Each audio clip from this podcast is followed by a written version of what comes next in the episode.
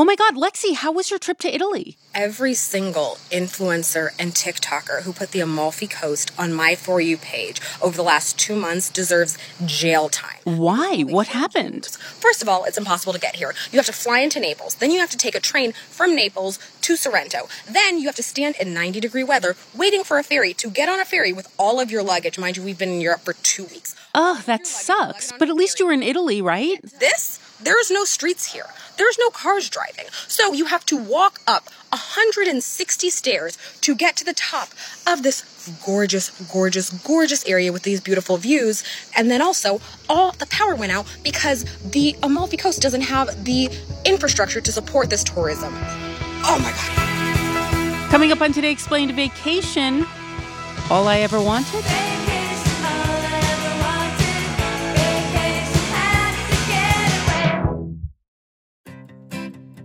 Support for this show comes from Slack. You're a growing business and you can't afford to slow down. If anything, you could probably use a few more hours in the day. That's why the most successful growing businesses are working together in Slack. Slack is where work happens, with all your people, data, and information in one AI powered place. Start a call instantly in huddles and ditch cumbersome calendar invites. Or build an automation with Workflow Builder to take routine tasks off your plate. No coding required. Grow your business in Slack. Visit slack.com to get started. Wow, that guy means business. Just an amazing player. No, not him, the sports photographer behind him. Uh, what? He has a business bank account with QuickBooks Money where he earns 5% annual percentage yield, so he's scoring big on and off the field. You might even say he's the MVB. MVP? The most valuable business. Making your money work harder. That's how you business differently. Intuit QuickBooks. Banking services provided by Green Dot Bank. Member FDIC. Only funds and envelopes earn APY. APY can change at any time. You're listening to Today Explains. This is. Is it Today Explain or Today Explains? Explained. Explained. Vox's Allie Volpe. Have you traveled at all this summer? Not this summer, but I traveled over the winter. I did a trip right before Christmas um, to Paris and a couple places in Brussels. How were your flights? so getting there was fine and getting back was kind of a nightmare we had like a very short layover in dublin from paris and so the flight was delayed getting to paris there was a line at baggage check at, uh, like 30 minutes before the flight was supposed to board no one had checked their luggage yet and that flight was delayed. So we were delayed getting into Dublin and we only had an hour. So by the time we landed, the next flight was supposed to be boarding. And I just had a meltdown. I start crying, I'm sobbing because there were no other flights back to Philadelphia where I live for at least another day. So Allie so did what we all do. Like, no she ran through the airport. Looking like a crazy person. I'm crying. I'm running. I'm looking a hot mess. I'm throwing my passport at people. They're just like, go, go, you crazy woman. I throw my passport at this poor worker in the airport. And she's like, ma'am, you need to calm down. And I pulled the, you don't tell me to calm down. I'm missing my flight spiel. So she gives me my pass and I'm running up and down the airport, like screaming, like, where's B52? And no one is helping me. And now I, uh, I hold a grudge against Irish people. Just kidding. They're all very nice, but that was stressful. I did make it home and it was terrible. we have both had some experiences, and I think yes. you and I, and probably everybody else listening, can attest that disruptions to travel do seem particularly bad this year. However, is that data or is that anecdata? Are things really as bad as, as we seem to be experiencing or feeling? Does seem to be anecdata. Um, our colleague Whizy Kim just reported that like slightly more than 19% of flights were delayed last year. And in 2018, only 17% of flights were delayed. And so far this year, 22% of flights have been delayed. So it doesn't really seem to be that big of a difference. It just feels like it's a lot worse. My first flight was canceled due to weather. My second flight was canceled because of a drunk guy on the plane. My third flight was canceled because they couldn't find crew. Like, I cannot do this anymore. I'm traveling with my son who has autism, and this is too much. What causes delays and cancellations? Why does this happen?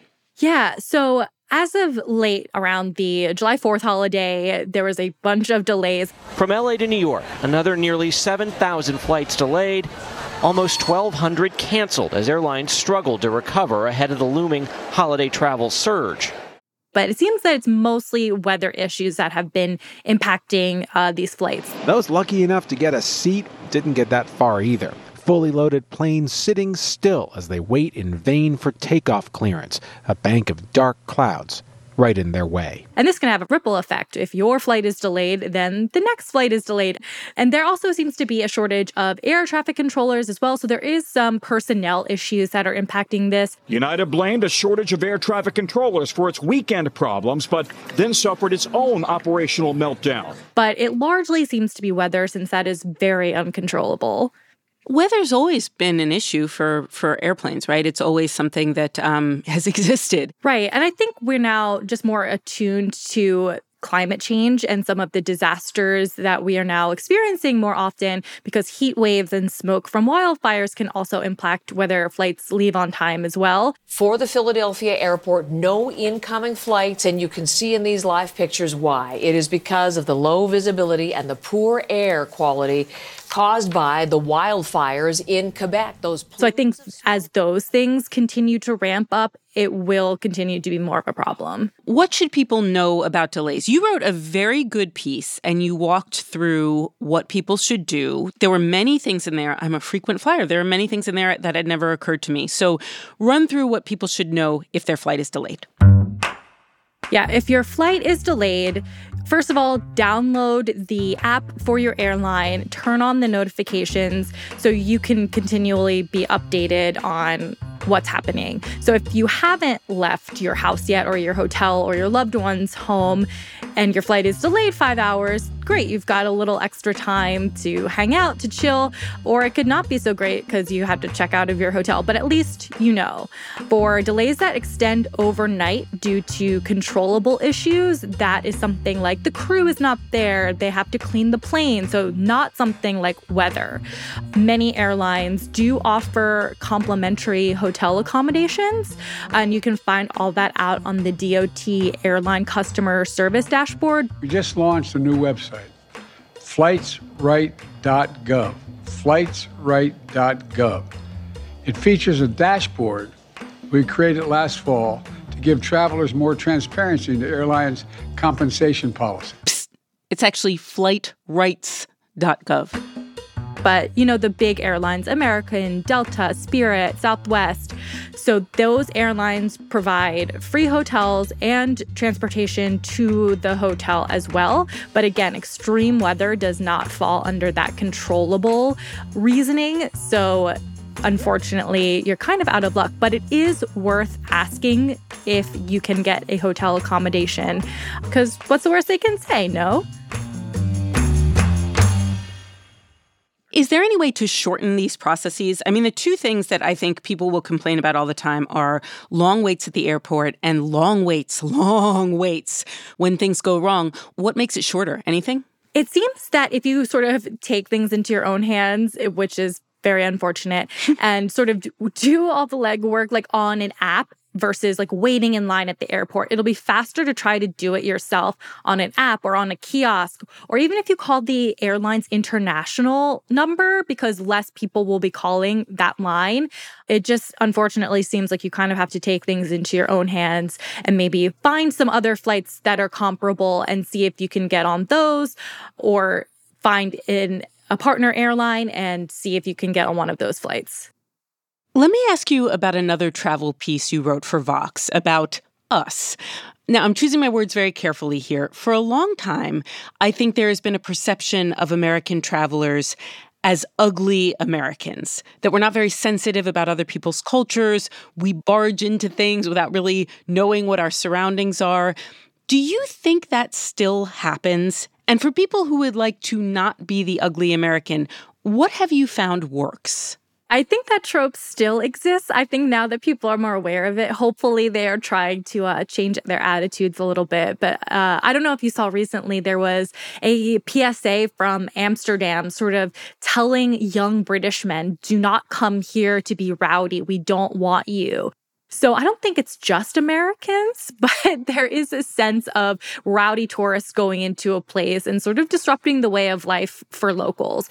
And I think we have to just be mindful that this is somebody's home. This is where somebody lives, and you wouldn't want someone to come to your home and scream outside of your window all hours of the night. So I think it's worth considering the culture, the people, and the earth, the environment. So you don't need to, you know, travel halfway across the world to encounter a different culture or a different ecosystem. This could happen, you know, in your own backyard essentially. But to just be really aware and really respectful of other people's lives and how they do things you and I have just talked about a series of annoyances about being offensive, about trying to be inoffensive, about running through airports, about weeping, about strange people sometimes like I don't know, jacking your stuff, leading you down alleys. What is the case for actually doing this? I think there's a strong case for travel to sort of open ourselves up to new experiences, new people, new ways of life. Even if we're just learning a couple of phrases in a new language, that is something we didn't have before. I think it's really crucial to sort of get out of our own heads, our own bubbles, our own ecosystems, and see how other people live. It can make you more empathetic. Um, it can make you be thankful for what you have um, and see how other cultures live, especially in Europe, which maybe isn't as car centric as things are in America. It can make you reconsider how you want to live your life. I think it's really valuable and you get to eat really good food. Vox's Allie Volpe. Allie, thanks so much for taking the time. We appreciate it. Thanks so much.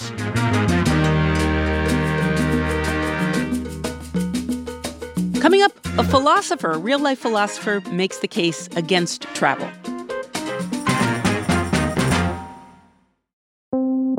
Support for Today Explained comes from Mint Mobile, the only cell phone that tastes good.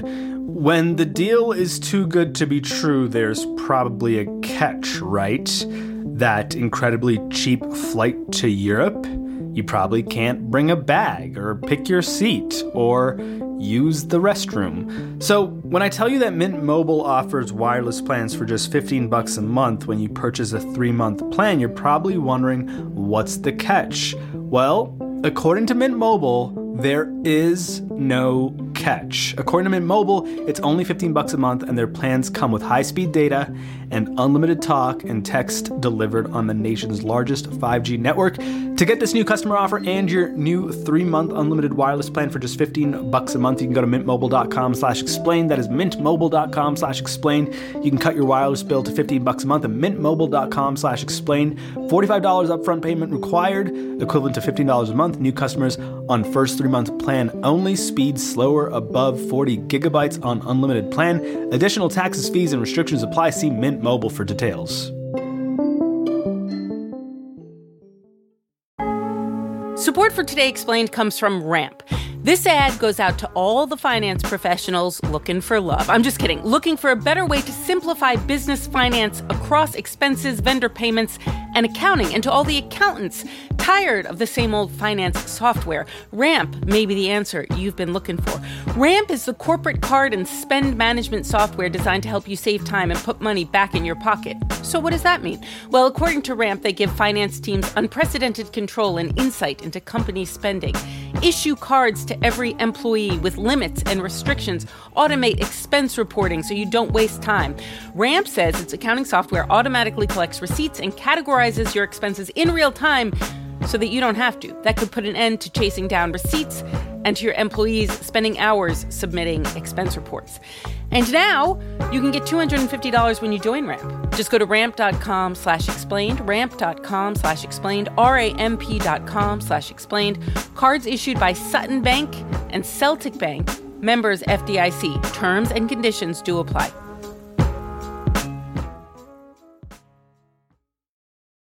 Cause I'm jet plane. Don't know when I'll be back again. It's Today Explained. Agnes Callard, philosopher. You recently wrote a weekend essay for The New Yorker. It's called The Case Against Travel. Sum it up for me. What's your case against travel? It's basically that people imbue travel with a kind of magical aura of uh, transformation and virtue as though it were some kind of admirable achievement to travel. And I argue that there's not much reason to believe that that's true. There are sort of two possible sources for that kind of idea of virtue. One of them is that you have special experiences that you wouldn't otherwise have, and the other is that you like connect to the great sea of humanity in ways that you otherwise wouldn't be able to do. With respect to the first thing, I think insofar as while we travel, we seek out experiences that we don't usually have, which is true. We do do that. People go to organ concerts when they travel. For some reason, you're in Europe, you go to an organ concert, even if at home you would never go to an organ concert, right? So you go to an organ concert. I give the example of going to a Falcon uh, hospital in Abu Dhabi. So we, we do go to the, let's say, locations where these unusual experiences would be located. But because these aren't normally things we do, we don't actually have the like psychological faculties for having the relevant experience. We just we don't know how to experience the experience. You don't know how to listen to the organ concert or look at the paintings that you would never look at except when you're on vacation or care about falcons if they're just not something that you care about. So that's the first argument that these uh, sort of transformative experiences don't transform us because we don't know how to experience them. And the second is that travel is not actually very let's say, friendly and humanistic. Rather, when we go somewhere, we adopt the attitude of sort of spectator. Almost like we're watching a movie, except the people around us are not in a movie. They're doing their real life stuff, but we're sort of staring at them and we're dissociated from them, not part of a community with them, even though we're right near them. Okay, you wrote quite a bit about the visit to Abu Dhabi. Can you tell me what happened there? I was there for a conference and I got an email before the conference started saying, here are some things that people do in Abu Dhabi. There was like a list of a couple of things, and one of them was the Falcon Hospital. So I was like, okay, I guess I should go to this Falcon Hospital. Now, I'm someone who doesn't like animals, non human animals. I like human beings, but basically all non human animals kind of uh, creep me out. And I don't like to be near them, to be around them, interact with them in any way. And so you might think it was odd that I chose to go to this Falcon Hospital. But, you know, my reasoning was the reasoning of a traveler. Mm. Well, I shouldn't be limited by my usual tastes. So I go to this Falcon Hospital and there's a tour. They give you a tour. And as I'm being led through various like informational panels and exhibits, and finally to the part where there are actual falcons and you can have a picture taken with one on your arm, I'm adopting this sort of passive, deferential attitude where it's like, well, I guess this is what I'm supposed to be doing. And I, someone who would never want a falcon to be on my arm, am just kind of going along with the group and like presenting my arm to be enfalconed. And that seems to me to be quite characteristic of how travelers behave. We're a little bit like zombies. My editor pointed out this morning that my Instagram profile picture is me with a very large parrot on my arm in Tbilisi, Georgia. and that I am grinning very widely. Okay, I was having fun in that moment. Seconds later, the gentleman who had thrust the parrot onto my arm tried to extort a large amount of money for me, and I was not exactly thrilled. And I will say that I see what you're saying about there being ups and downs, but there wasn't up. There was a brief moment where I was like, I'm standing here on a bridge in Tbilisi with a parrot on my arm. Damn, that's cool. Did you ever have that kind of feeling? So I'm really interested in how you described that feeling, right? So you described it. I'm standing here on a bridge in Tbilisi with a parrot on my arm, mm-hmm. which is an interesting. It's like it has in itself a kind of alienated character. You're like, here is an example of me enjoying traveling, and you yourself during the moment are having that very thought. So I think that there is this kind of quixotic attempt at the authentic when we travel. Like we're trying to have the experience that is characteristic of the place that we're in. Yeah, but but we're doing that from the point of view of like not having much of an idea of what that would be because we're not from that place. And so we're constantly asking ourselves, is this it? Is this it? Is this the moment? Is this the moment where I'm having fun? Is this the moment where I'm doing the authentic thing? And maybe some of those moments you answer to yourself, yes. You're like, oh, okay, this must be it. I've got the parrot on my arm. I'm on the bridge. I'm in Tbilisi. There we go. Right. And that's how you record it to yourself in those terms. Yes, I hear you. Yes. And what's the downside of that? You know, a lot of people misinterpreted this essay as telling people not to travel or saying that travel is bad. As I acknowledge in the essay, travel is fun. And not only is it fun, but it is a time when we permit ourselves certain sorts of indulgences that we otherwise wouldn't. So, you know, some of them as simple as not working, mm. but also eating at restaurants a lot. Um, so we don't normally, I mean, I don't normally eat at that many restaurants, but when I'm traveling, I'm like, oh, what the heck, you know, even when I could just buy grocery food and, and have it in my hotel room. No, I'll, I'll think, oh, I, it's okay for me to go out and eat out every meal. It's okay for me to spend every single moment just like entertaining myself.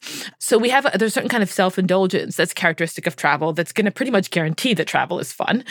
So do I think there's something wrong with that? No, I think that's fine. I think some of life is going to be self indulgence and, you know, not too much of it, I hope, but like some of it, sure. The thing that's wrong with it is just the, idea that it is something to be proud of. I don't think it's something to be ashamed of either. But one kind of marker that we do think of it as something to be proud of when we shouldn't is just the stories that we tell. Like, we're very ready to tell stories about our travels, kind of like showing off about them. And at least in my experience, like, we are less excited to hear those stories. So they're not actually very good stories. Yeah. Only the people who tell them think they're good. It's like telling people about your dreams. It may have meant a lot to you, it is never going to interest anyone else. I remember when my parents went to Paris for the first time. I was maybe, I don't know, 10 or 11. This was a big deal. We didn't have much money, and it was like their first time going to Paris. And they also, for the first time, got a video camera. And this was like a big deal in the whatever, like late 80s. And they took this video of these ducks in a pond somewhere in a park in Paris. And you didn't see any parrots, you just saw these ducks. And they recorded it for like 20 minutes. And me and my sister had to sit there and watch these ducks. And we're just like, what are we looking at? It's just ducks. But my parents thought it was so special. Because they were French ducks. They were French ducks. Exactly. But what's really interesting, I mean, are you American? I thought you were French for whatever reason. My name sounds French. Uh, I'm originally Hungarian. Okay, okay, gotcha. You know that being an American, there's this sense that when you go to a place like Europe or South America or Asia, you are experiencing culture in a different kind of way, right? You're examining, you're experiencing a culture that's much older than American culture, that's much older than the kind of American culture most of us are experiencing every day. Do you buy that going out and experiencing another culture does something that makes a person, I don't know, I, I think we think of it as smarter or more educated or more worldly even. Do, do you buy that? Um, I'm a bit skeptical. So I think that a culture is something of very high order of complexity. So like learning is really the attitude that or let's say the activity that corresponds to experiencing another culture that's it's hard and you have to learn. And you know to begin to understand another culture requires like learning stuff about their history maybe reading some of their literature experiencing their art. And like i think perhaps if like a lot of those activities went together with travel and the travel part was just the sort of laying your eyes on the things that you had already kind of educated yourself into understanding the significance of maybe it would add a little something. But i i guess i think just showing up and then looking at the monuments or something like that i'm skeptical that it does very much. I mean if you're from a small town and you're the only person in your small town that has been to Paris, that's going to be a kind of claim to fame for you. Mm-hmm. And people will see you as more worldly just because you can make that claim. That's exactly what in the piece I talk about Johnson advising Boswell to go to China yeah, yeah. because his children will have bragging rights. So his children won't actually be more worldly, right? But they'll come across as more worldly because they'll be able to say, My dad went to China.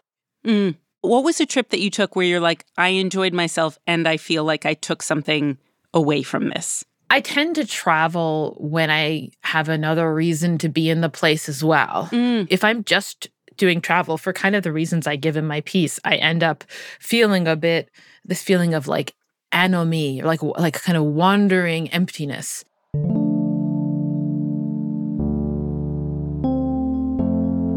So this December I was in Israel for the first time, and I was there to have a workshop uh, on my book manuscript and to give some talks. But of course, I was going to also see stuff in Israel.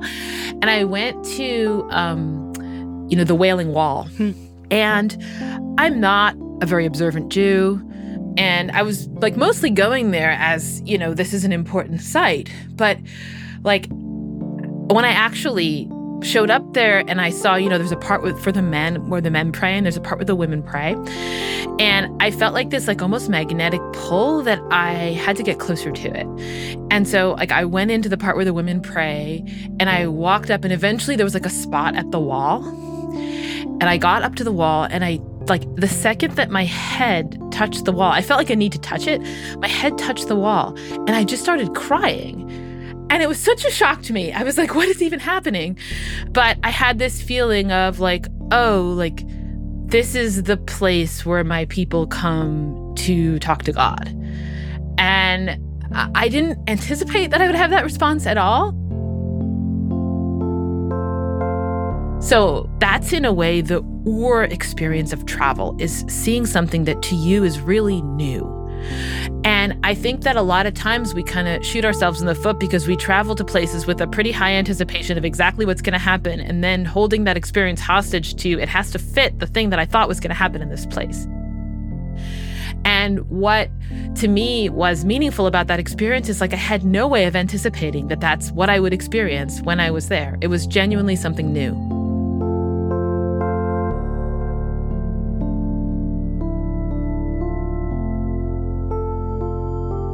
Agnes Callard is a philosopher. Today's episode was produced by Hady Mawajdeh. It was edited by Matthew Collette and fact checked by Serena Solin. Patrick Boyd is our engineer. I'm Noel King. And I was wrong. It is not a parrot on my arm in the picture, it's a peacock. The parrot is on my shoulder, along with a small monkey. It's Today Explained.